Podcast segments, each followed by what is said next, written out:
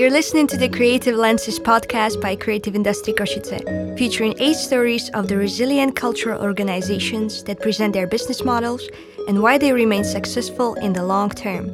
We're talking about culture, values, and money. Today, you will hear about a collective that adopted a unique approach to developing performances and influencing people's everyday lives. Why each creative being should look at her or his business model creatively will be revealed in this podcast. In a world where there is no longer one truth, one shared ideology, and everyone must decide for themselves what he stands for and where he goes, there is more than ever before a need to truly meet and encounter each other. New Heroes creates moments in which you can encounter yourself, the other, and the world. We create the common ground, places of connection, wonder, amazement, surprise, confusion, and in the end, encounters. In 2008, Lucas, Bas, and Wouter graduated from the Theatre Academy in Amsterdam with the urge to make art relevant to people. They didn't want to perform for the same people and in the same places, but to reach a much broader range of society producing work in places where people spend their time every day, where art can cause or evoke something. They started to produce work in public spaces and created their own company called Nieuwe Helden, New Heroes, working within the Netherlands and Belgium. New Heroes started to form a repertoire of past projects, outcomes, and performances. Projects evolve and adapt for different contexts and audiences, but are kept simple in terms of operational requirements to enable them to travel. New Heroes started touring across Europe. In 2017, funding was secured to strengthen the business model, and a year after, the collective started a tour in Southeast Asia and preparing a performance for the USA. Their income comes mainly from funding 36% from the public funding, 33% is the project income, 16% of the sales of performances, 12% from co productions, and 3% of private funding, reaching almost 1,250,000 euros in 2017, having 3,500 euros surplus. Company New Heroes has adopted a network business model, which means the right people are brought on board to contribute to each project.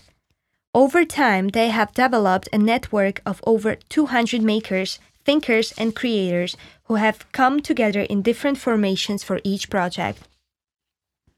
Some will work with new heroes just once, others multiple times, depending upon the needs of each theme. Therefore, overheads are kept incredibly low. New heroes don't have a theater venue, and no one, including the directors, has a permanent employment contract this means that everyone must adopt an entrepreneurial mindset and approach, collaborating to find projects, securing funding, and developing work in line with their vision and philosophy.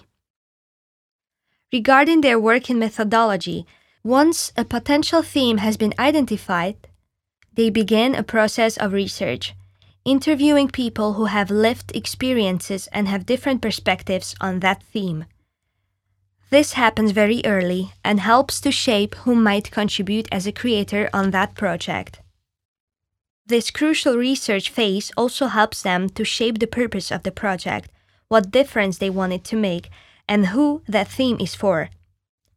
This means that they sometimes sell performances to theaters and arts venues and engage traditional art audiences and sometimes gain project funding to enable them to perform in public spaces where specific types of people will be found, such as farms, political spaces, universities, banks, etc. For example, a project entitled The Elderly and Desire an intimate theater played about aging and passion started with months of asking elderly people with questions such as Can you still fall in love at the age of 80? Do the butterflies still feel the same as in your 20s? Do you still have sex? And how do people around you react to that? They spoke to psychologists, caretakers, activity supervisors, and pastors. All these stories of past and present were turned into a performance filled with music, film, words, and even a little dance here and there. they adopted a strict door policy. This show is exclusively accessible for people over 65 or those who are accompanied by a person over 65. So, what has driven a successful collective to keep on improving? As with all business models, this networked approach has presented several challenges.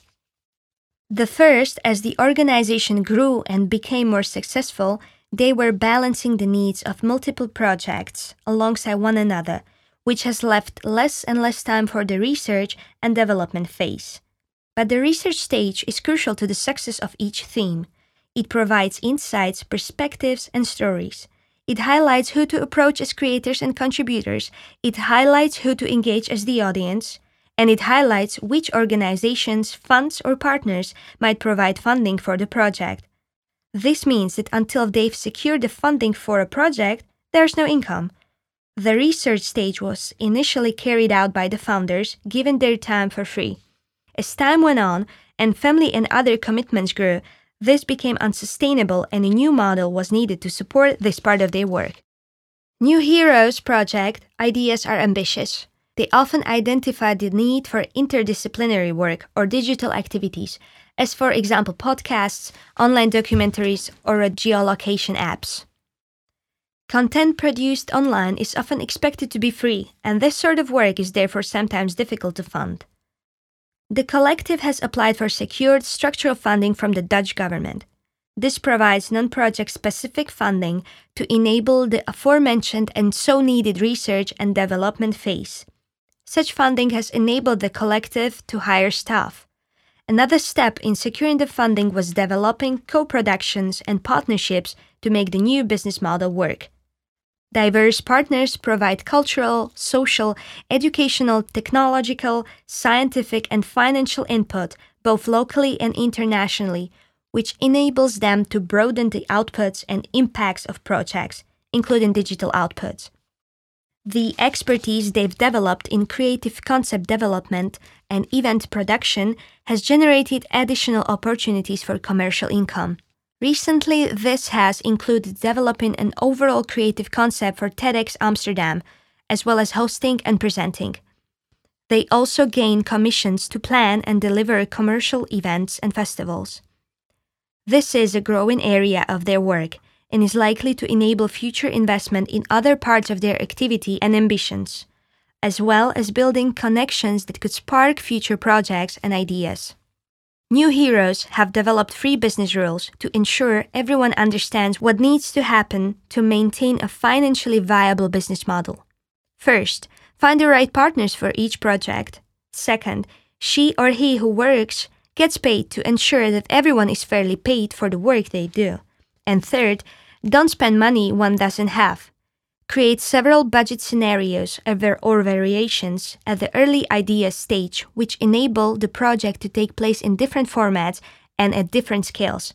Don't commit to anything until funding is in place. Should new heroes give you an advice, it would go as following. Think about what you want to make and why. Don't just maintain relationships or activities because they are there. Be prepared to stop, to grow, to shrink. Don't just copy other business models or the dominant model in the sector.